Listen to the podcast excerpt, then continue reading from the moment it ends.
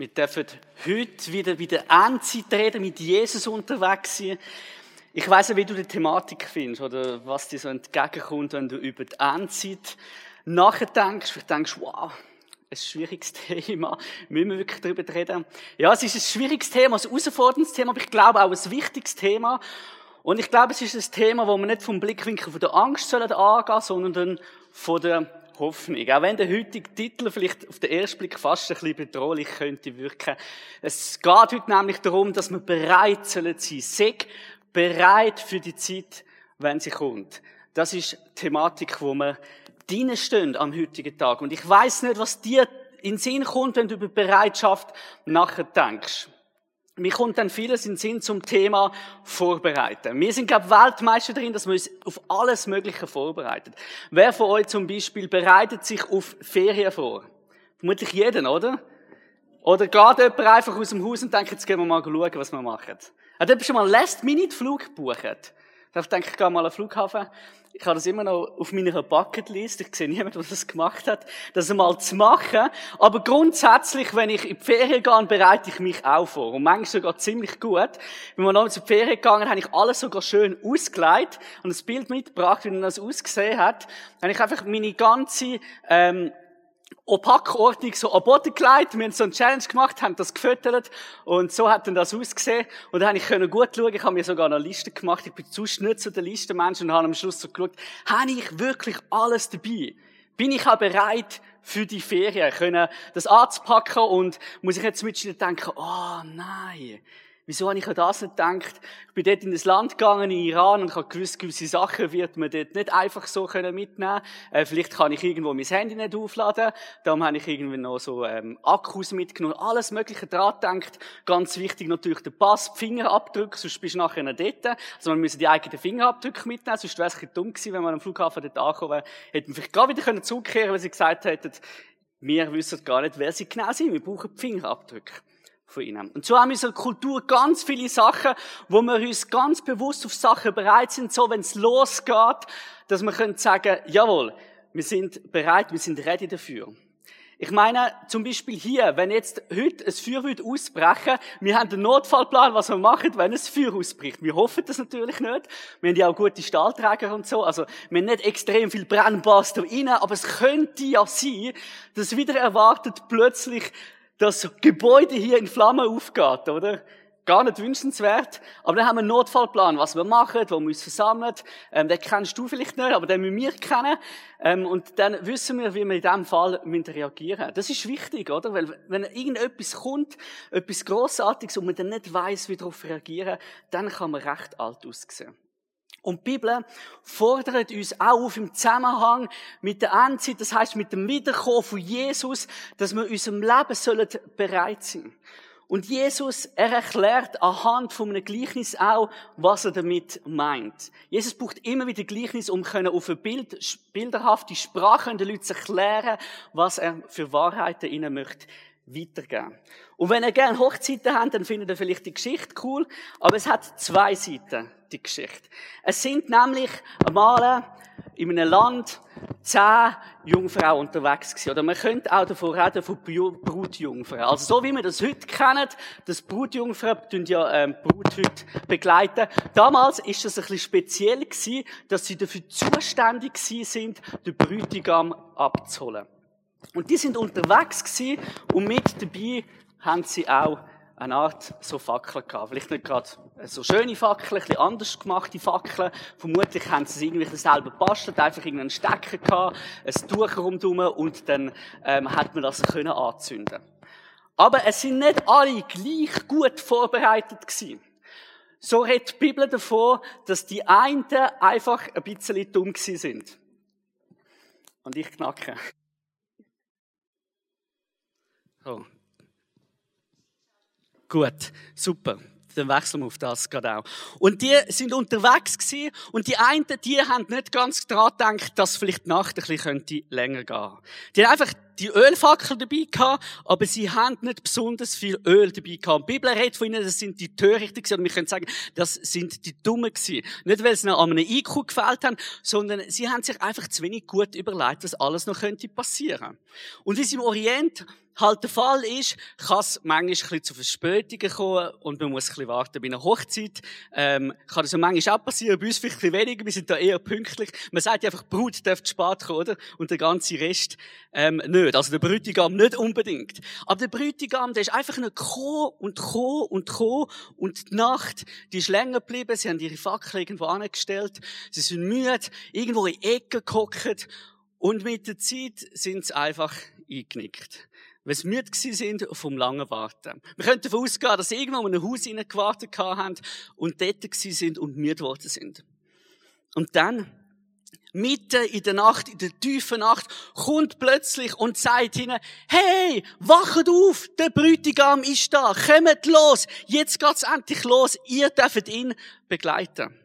Und dann haben sie die Fackeln genommen und haben sie angezündet. Das Dumme ist, wenn man kein Öl hat, dann nachher brennt nicht sehr lang.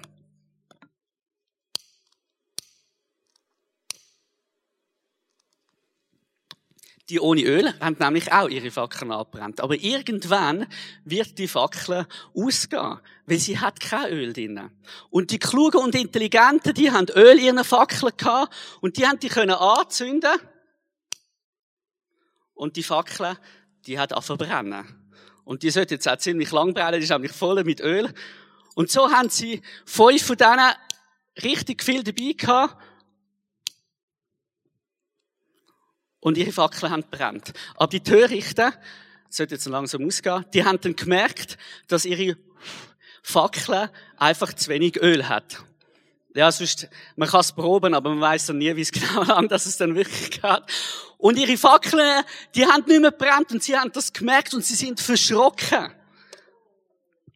Kommt sie wieder? Ja. Sie sind verschrocken. Ah, die geht aus. Super. Sie sind verschrocken und in diesem Verschrecken haben sich plötzlich an die gewendet, die Öl dabei hatten und haben ihnen gesagt, hey, gebt doch ein bisschen von eurem Öl. Ihr habt richtig viel Öl drin. Schaut mal, wie gut die brennt, oder? Das ist der Vorführeffekt. Und sie haben sich an die gewendet und man könnte jetzt meinen, die könnten doch so sozial sein und sich sagen, okay, komm, wir geben etwas von dem Öl. Aber sie haben selber das Öl einfach für sich berechnet und gewusst, wir brauchen das Öl. Wir müssen das Öl haben, dass wir in Würde dem begegnen können. Und so sind sie losgezogen und die anderen haben so einen guten Ratschlag gegeben. Mitte der Nacht haben sie gesagt, hey, wisst ihr was, geht doch zu Kaufmännern und gehen noch Öl kaufen. Also ich weiß nicht, wenn du mitten in der Nacht, um Mitternacht vermutlich losziehst und möchtest etwas einkaufen, das wird schwierig, oder? Äh, vielleicht findest du noch, nein, Tankstellenshops haben im Normalfall auch nicht mehr offen, vielleicht gibt es irgendwo einen 24-Stunden-Laden. Sie haben auf jeden Fall so Erfolg gehabt. Sie sind Öl einkaufen, aber das hat mega Verzögerung gegeben ihrem ganzen Plan. Und die anderen fünf sind losgezogen mit ihren Fackeln, Brütigam. Er hat sich sehr geehrt gefühlt, dass sie ihn so begleitet haben. Sie sind in die Hochzeitsgesellschaft hineingegangen und hinter ihnen haben sie die Tür zugeschlossen und das Fest ist losgegangen. Und das Tragische kommt jetzt, die anderen fünf, die nicht so intelligent sind und, und sich einfach nicht so viel überlegt haben, schlecht vorbereitet sind, die kommen und die klopfen an die Tür und sagen, Brütigam, mach es auf! Und der Brütigam, er kommt zu der Tür und sagt, wer sind ihr? Wer sind ihr? Ich kenne euch nicht. Verrückt. Ich kenne euch nicht. Und das Fest und Party ist ohne sie weitergegangen. Eine recht eine heftige Geschichte. Und eine Geschichte, was auch wichtig ist, dass wir lernen, sie richtig einzuordnen, dass wir so ein bisschen wissen, aus welcher Erwartung und aus welcher Optik heraus, dass wir sie ansehen können. Eine Geschichte, die uns verdeutlicht, dass es wichtig ist, dass wir in unserem Leben eine Bereitschaft entwickeln. Wenn wir schon letztes Mal gehört haben, wir wissen nicht, wenn es so weit ist. Wir wissen schlichtweg den Zeitplan von Gott nicht. Wir können ihn vielleicht erahnen, aber wir können es nicht genau sagen. Und Jesus erzählt das zu diesem Beispiel inne. Und er bringt da doch ein paar Bilder. So bringt er zum Beispiel das Bild, oder? Mit diesen Fackeln, mit diesen Öl, wo sie unterwegs gewesen sind. Das ist damals etwas gewesen, wo man eher erbracht hat. Heute würde man sagen, ja, das ist ein bisschen Deko, oder? Die Fackeln. Aber mit dem hat man dieser Person, einem Brütigam, wie Ehre erbracht. Und es ist eine grosse Schande gewesen, wenn man nicht so hat können, dem Brütigam begegnen. Die Zahl da innen ist auch noch interessant, oder? Es sind zehn Jungfrauen, lesen wir ganz am Anfang von dieser Geschichte. Zehn. Aber nur die Hälfte davon ist so klug und weitsichtig, könnte man sagen, dass sie sich überlegen, was noch alles könnte passieren. Sie sagen, ja, vielleicht könnte es sein, dass es ein bisschen länger geht und der Bräutigam nicht am Abend um 5 Uhr auftaucht, sondern um Mitternacht und dann müssen unsere Fackeln noch brennen und vielleicht haben sie es dann auch noch ein bisschen besser getestet, als ich jetzt da gerade vorher mit der einen Fackel. Und wir lesen dann in Matthäus 25, Vers 3 bis 5. Die Törichten nahmen zwar ihre Fackel mit, aber keinen Ölvorrat. Die Klugen dagegen hatten außer ihren Fackeln auch Gefäße mit Öl dabei. Und wir lernen da über die Torheit, dass das, was sie dumm gemacht haben, ist, dass sie kein Öl mitgenommen haben. Sie haben einfach einen kurzen Vorrat mitgenommen. Und es fallen uns da innen fürs Gesamtverständnis zwei Sachen auf, wo wichtig sind zum können verstehen. Wir sehen, auch die Törichten, auch die Dummen haben an die Hochzeit wollen. Es ist nicht so gewesen, dass sie das nicht interessiert hat, dass sie gedacht haben, ja, jetzt sind wir halt da auch noch dabei und gehen da noch ein bisschen mit und so. Vielleicht wird man ja mal, kennst du das an einer Hochzeit eingeladen und man kennt die gar nicht so genau und man geht mal, vielleicht wegen dem Apero oder so. Habe ich ehrlich gesagt auch schon gemacht. Ich bin einfach eingeladen gewesen und habe gedacht, ja, wieso nicht? Gehe ich an die Hochzeit. Aber es ist jetzt nicht so gewesen, dass ich jetzt gedacht habe, wenn ich jetzt nicht gehe, verpasse ich gerade die Hochzeit vom besten Freund. Und hier ist es aber so gewesen, dass sie unbedingt auch an dieser Hochzeit haben dabei sein. Das sehen wir ja auch am Schluss von dieser Geschichte. Aber sie haben sich offensichtlich zu wenig gut vorbereitet. Und die Intelligenten, die haben das Öl dabei gehabt. Mit anderen Worten, sie haben sich vorbereitet auf einen langen Zeitraum. Sie sind sich bewusst gewesen, es könnte länger gehen. Wir wissen nicht, wieso sie sich das so bewusst gewesen sind. Vielleicht haben sie den Bräutigam gut gekannt. Jesus erklärt das jetzt hier nicht. Und sie haben gewusst, es könnte länger gehen. Und interessanterweise haben sie sich einen Zusatzaufwand gemacht. Sie haben nicht nur einfach die Fackel mitgenommen, sie haben irgendein Gefäß müssen dabei haben. Vermutlich haben sie noch so Tongefäß dabei gehabt. Und das ist relativ schwer, wenn du so Ton in die Hand nimmst, oder? Und dann noch Öl dabei, dann musst du in einer Hand fackeln, dann das Tongefäß noch irgendwo mitschleppen, schauen, dass du nicht irgendwo liegen lässt, oder? Also sie haben sich einen Zusatzaufwand gemacht. Und das bedeutet, dass wir manchmal die Fähigkeit haben müssen auch in unserem Glaubensleben bereit sein, für ein bisschen längere Wegstrecken zu gehen. Also das Beispiel zeigt uns auch, dass es Jesus im Unterwegssein mit ihm nicht verspricht, dass es einfach einfach wird sein wir einfach losziehen und unsere Fackel, die brennt einfach so. Es ist ja dann ja auch noch die Frage, für was dann die Fackel steht, oder? Das schauen wir nachher gerade auch noch an. Und so sind sie unterwegs gewesen. Und die Ankunft, die hat sich verzögert, oder? Mit dieser Fackel, mit dem Öl. Und es ist die Frage, für was das Öl dann schlussendlich steht. Und da gibt's ganz viele verschiedene Deutungen, für was das Öl kann sein. Und ich habe gemerkt, das ist gar nicht so einfach, weil alles hat irgendwie ein bisschen seine Berechtigung oder zumindest das meiste. Die einen sagen, das Öl, das steht ganz klar für den Heiligen Geist. Wir brauchen den Heiligen Geist, dass wir unserem Glauben können unterwegs sein können, dass wir können brennen und dass unser Glaube weitergeht. Das ist eine Möglichkeit. Die anderen sagen, das Öl steht schlussendlich für den Glauben. Und der Heilige Geist ist der, wo unser Glauben anzündet, entfacht. Dann wird der Glaube wie sichtbar durch das Wirken vom Heiligen Geist. Und wir können unterwegs sein und unser Glaube wird bewahrt, wenn wir mit dem Heiligen Geist unterwegs sind. Es sind so zwei kleine, feine Unterscheidungen. Es kommt, glaube ich, gar nicht so ganz genau darauf an, was man da drin interpretiert. Und Jesus legt das ja auch nicht gerade hier direkt aus. Wichtig ist aber, dass man im Gesamtbild innen sieht, dass es wohl darum geht, dass es eine Beziehungsfrage ist, es unterwegs können sie mit Jesus. Dass das Öl für das steht. Dass wir ganz nah bei ihm sollen bleiben, um so unterwegs zu sein. Und dann geht's weiter in dieser Geschichte. Als sich nun die Ankunft des Bräutigams verzögerte, wurden sie alle müde und schliefen ein. Sie sind alle eingeschlafen. Also nicht nur die Törichte, oder? Man könnte vielleicht dann denken, ja, die sind auch noch so müde gewesen und, sind nicht so aufmerksam gewesen. Alle miteinander sind eingeschlafen und es hat nicht droht, dass sie miteinander die Hochzeit verpennen. Interessant, oder? Das ist einfach verschlafen, die ganze Hochzeit.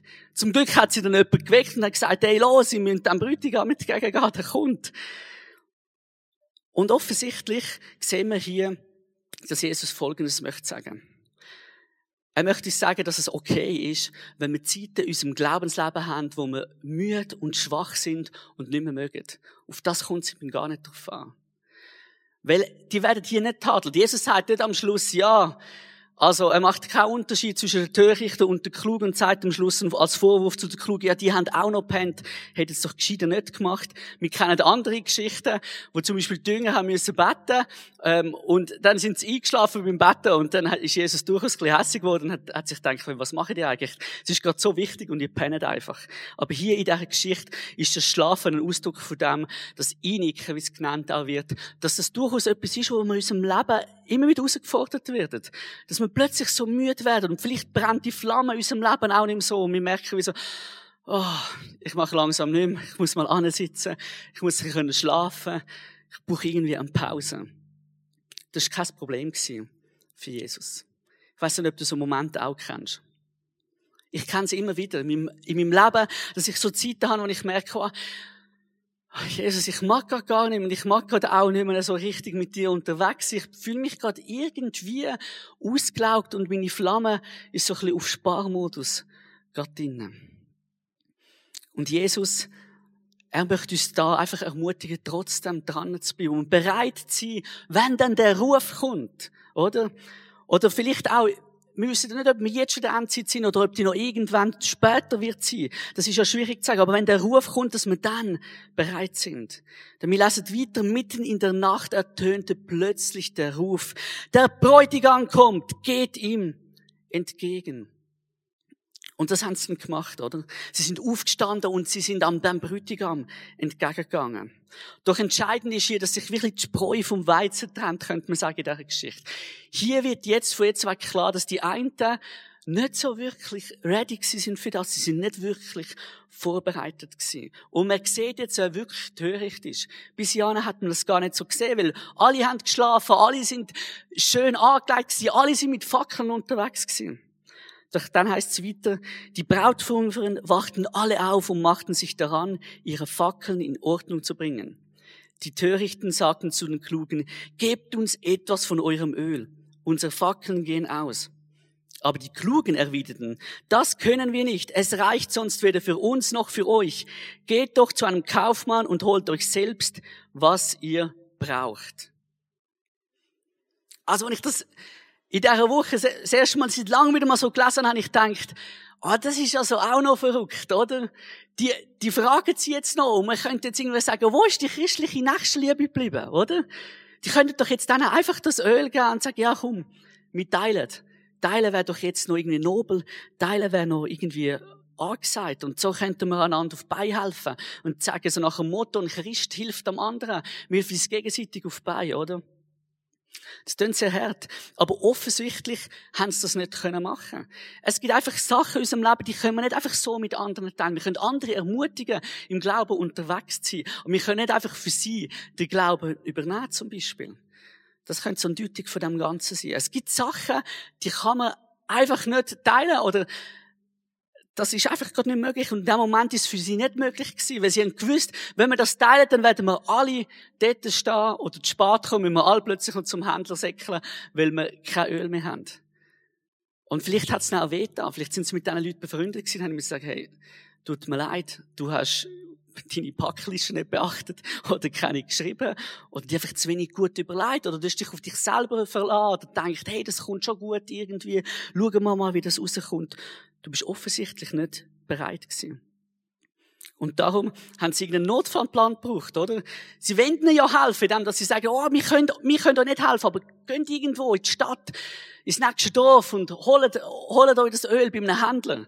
Und ich nehme an, der hat schon längstens geschlafen, der Händler, oder? Vielleicht haben sie dann noch müssen aus, der, aus dem Bett rauszehren und sagen, wir brauchen Öl. Und er hat gesagt, oh, wir haben schon lange geschlossen, keine Ahnung. Aber normalerweise hat kein Laden irgendwie um Mitternacht noch offen gehabt, weil dann einfach keine Kundschaft kommt. Auch damals ist das so gewesen. Und dann heißt es weiter, während die Törichten weg waren, um Öl zu kaufen, kam der Bräutigam. Die fünf, die bereit waren, gingen mit ihm in den Hochzeitssaal. Dann wurde die Tür geschlossen. Und das finde ich schon krass. Und wir lesen das in der Bibel, das Beispiel an mehreren Orten. Im Lukas heißt es dann auch, im Lukas 13, 25, dass die Tür irgendwann einfach geschlossen ist. und man dann anklopft, aber man merkt, es ist geschlossen. Und das haben sie hier auch dann nachher noch müssen erleben. Die Tür ist zu gewesen. Für die, die drinnen waren, ist, ist das etwas super gewesen. Ich meine, wir sind vermutlich alle mal irgendwann an Hochzeit gewesen, oder? Das ist, hey, das ist ein Freudefest. Das ist etwas mega Tolles. Und ich liebe das, an Hochzeiten dabei zu sein, mit Leuten gut zu essen und zu trinken. Und das ist eine von den Sachen, die ich jetzt vermisse, weil ich wäre unterdessen in der Corona-Zeit auch schon ein paar Hochzeiten eingeladen gewesen, wo alle cancelled worden sind, irgendwie auf später verschoben worden sind oder in viel kleineren Rahmen ausgetragen worden sind. Und dann ist man halt vielleicht nicht mehr auf der Einladungsliste gewesen, verständlicherweise. Aber das ist etwas Tolles, oder? Also einer Hochzeit können ziehen. Und das ist ja auch schön an diesem Beispiel. Die fünf, die drinnen sind, fokussiert uns vielleicht schnell auf die Tür und denkt, oh, was ist mit denen? Aber die, die dabei gewesen sind, die, die gut vorbereitet sind, die haben jetzt gerade ihr grösstes Fest dürfen erleben. Und im Nahen Osten, das ist bis heute so, die haben gewusst, wie man so Festen feiert, oder? So Hochzeiten sind nicht mitkrieg gefeiert worden. Wir lesen davon, Jesus ist auch eine Hochzeit gewesen, die ist in drei Tage gegangen, und zum Teil sind dann die ja noch länger gegangen. Also ein riesen Fest. Und wer selber schon mal eine Hochzeit, seine eigene Hochzeit hat dürfen feiern, der weiß auch, wie toll das, das ist, ähm, wenn man dort rein darf sein und auch darf geniessen und sehen, wie sich Leute Mühe haben, wie sie mit Freude dabei sind und mit vollem Elan. Und so haben sie dürfen ein wichtiger Teil sein als Brutjungfer in dem Ganzen innen. Freust du dich auch, mal so an der Hochzeit dabei zu sein, wo Jesus uns einlädt? Das ist die große Frage auch da innen. Auch wenn sie nicht gerade so direkt gestellt wird. Freust du dich darauf, dass du darfst wissen, eines Tages kommt der Bräutigam und er ladet dich ein an die Hochzeit. Er möchte, dass du dabei bist. Dass du da stehst und er sagt, komm mit und wir feiern zusammen das Freudefest. Die anderen hat es natürlich auch gegeben. Und sie hätten auch gerne dabei sein wir merken das nämlich, wenn sie zurückgekommen sind und richtig energisch geworden sind. Später kamen auch die anderen Brautjungfern und riefen, Herr, Herr, mach uns auf. Doch der Bräutigam antwortete, ich kann euch nur das eine sagen. Ich kenne euch nicht. Schon verrückt. Ich kenne euch nicht. Und damit ist nicht gemeint, dass der Bräutigam, und es ist ganz klar in dieser Geschichte, dass es Jesus muss sein, dass es der Messias muss sein, dass er die Leute nicht kennt hat, im Sinne, dass er nicht gewusst hat, wer die sind. Sondern ich kenne euch nicht. Das heißt in der Bibel praktisch immer, dass keine Beziehung da ist. Im Alten Testament lesen wir, dass zum Beispiel ein Mann seine Frau erkannt hat, dann ist er in eine Beziehung gegangen, in eine sehr intime Beziehung. Und Jesus sagt dazu, ich kenne euch nicht. Es ist keine Beziehung da zwischen euch und mir. Und deswegen müsst ihr draussen bleiben. Und die Tür ist verschlossen geblieben. Wie bitter ist das denn? Wie bitter ist es das denn, wenn man an einer Hochzeit eingeladen wäre und man kommt einfach zu spät und und es ist wie vorbei. Ich meine, das können wir logisch nicht nachvollziehen, wenn man würde nur sagen, oh, schön, hast du es auch noch geschafft, auch wenn du vielleicht den Zug ähm, verpasst hast oder verpennt hast oder ähm, wie auch immer. Mir hat zum Beispiel ein, ein, ein, Freund kurz vor meiner Hochzeit abgesagt und gesagt, er kann jetzt doch nicht kommen. Und er war auf der Gästeliste am Abend und mich hat das mega schade gedacht, weil wir haben einen Platz gehabt, wo wir eigentlich noch hätten können vergeben, aber auf die Kürze ist dann das ähm, plötzlich dann auch ein bisschen schwierig geworden. Und ich kann von dem her auch ein bisschen nachvollziehen, dass das auch für Jesus selber etwas ist, wo ihn schmerzt, wenn er das muss sagen. Wenn er muss sagen, wow, es hat keinen Platz mehr. Und im Vordergrund da steht, dass die Törichten oder die Dummen, könnte man sagen, ihren Auftrag nicht erfüllt haben. Sie sind sorglos gewesen. Und sie haben ihre Pflicht nicht wahrgenommen. Sie haben eigentlich gewusst, was als Brutjungfer ihr Job wäre. Sie haben gewusst, wie sie müssen auftreten, was sie müssen dabei haben. Es ist nicht so gewesen, dass sie das nicht gewusst hätten und jetzt haben sie irgendwie Pech gehabt. Man könnte sagen, ah, wie böse, wie fies. Und Jesus sagt es am Schluss auch. Er sagt, es ist darum so wichtig, dass wir bereit sind. Oder in diesen Worten, wie er es sagt. Seid also wachsam, Schluss Jesus. Denn ihr wisst weder den Tag noch die Stunde im Voraus. Ihr wisst nicht, wann es so weit ist. Wir wissen nicht, wann es so weit ist, wenn Jesus wiederkommt. Gleich wie wir ja auch nicht wissen, wenn unser Leben auf dieser Erde ein Ende wird haben. Das sind zwei Sachen, die wir in unserem Leben definitiv nicht wissen und nicht in unseren Händen haben. Und darum sollen wir wachsam sein. Und wachsam meint nicht, dass man nicht einfach mal müde sein Ich meine, sind alle einmal müde gewesen und eingenickt, oder? Sondern dass wir eine grundsätzliche Bereitschaft haben in unserem Leben für ihn, wenn er kommt. Bisschen weiter vorne in Matthäus 24 greift er das auch nochmal auf in einem anderen Beispiel, wo es sagt, seid also wachsam, denn ihr wisst nicht, an welchem Tag euer Herr kommt. Ihr könnt gewiss sein, ein Hausherr, der wüsste, zu welchem Zeitpunkt in der Nacht der Dieb kommt, würde wach bleiben und nicht zulassen, dass in sein Haus eingebrochen wird. Darum haltet euch ihr haltet auch ihr euch ständig bereit, denn der Menschensohn kommt zu einem Zeitpunkt, an dem ihr nicht damit richtet. Müssen nicht, wenn er kommt, wie ein Dieb in der Nacht. Natürlich ist ein Dieb etwas Negatives. Und das Kommen von Jesus soll man nicht in dem Zusammenhang setzen, dass man denkt, ah, Dieb, etwas Negatives. Aber es ist etwas Überraschendes, weil ein Dieb läutet ja nicht vorher an und sagt, hey, ich komme dann morgen am 10 Uhr, bist du um oder bist du nicht um, sondern er kommt dann, oder? Er beobachtet zu und sieht, ah, oh, ist jetzt vielleicht nicht um, der ist in der Ferien und dann schlägt er zu. Auch das darf man natürlich nicht so vergleichen, dass man denkt, oh, Jesus kommt dann, wenn er denkt, es sind gerade am wenigsten bereit. Überhaupt nicht. Im gesamtbiblischen Kontext sehen wir, dass ihm ein Anliegen ist, dass möglichst viele Menschen dürfen von ihm hören. Dass es eine Gnadenzeit darf sein, wo ganz viele noch von ihm dürfen. Ich glaube, das ist auch ein Grund, wieso die Zeit so lange gedauert hat. Die Jünger sind darauf vorbereitet worden, hey, es könnte noch lange dauern, vielleicht werden die es nicht erleben.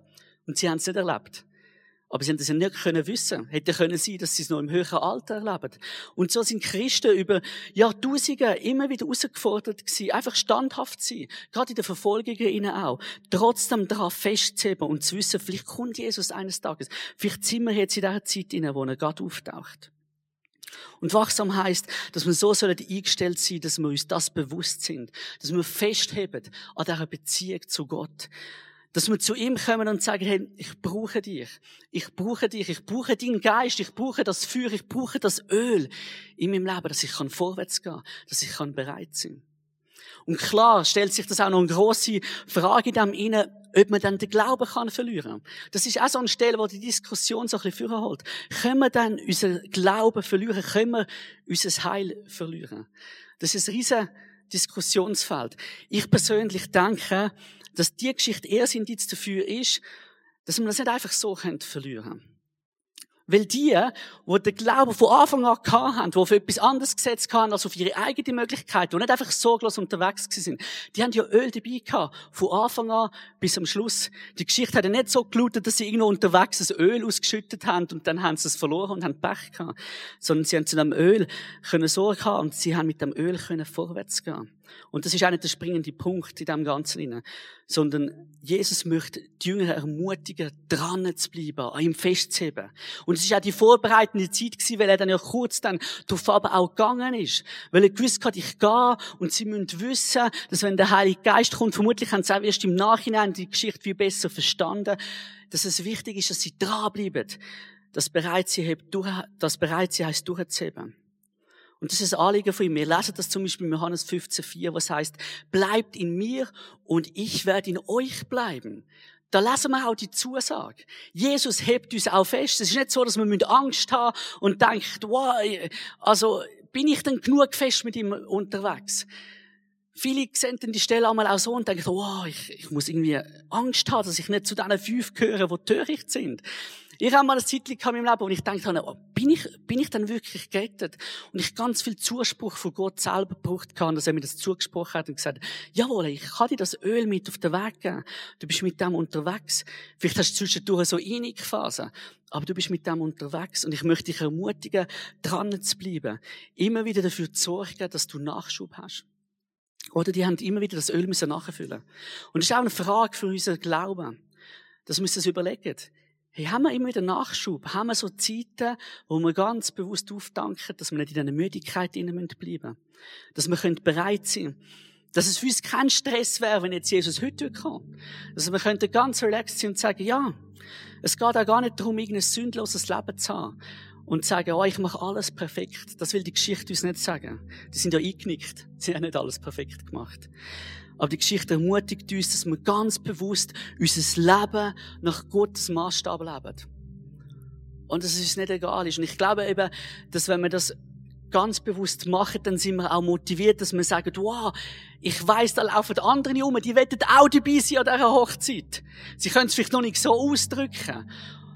Oder sie kennen Gott vielleicht gar nicht wirklich und sie haben keine Beziehung zu Gott. Vielleicht sind sie irgendwo vor unterwegs, aber sie haben keine persönliche Beziehung. Also sind vielleicht schon nach dran.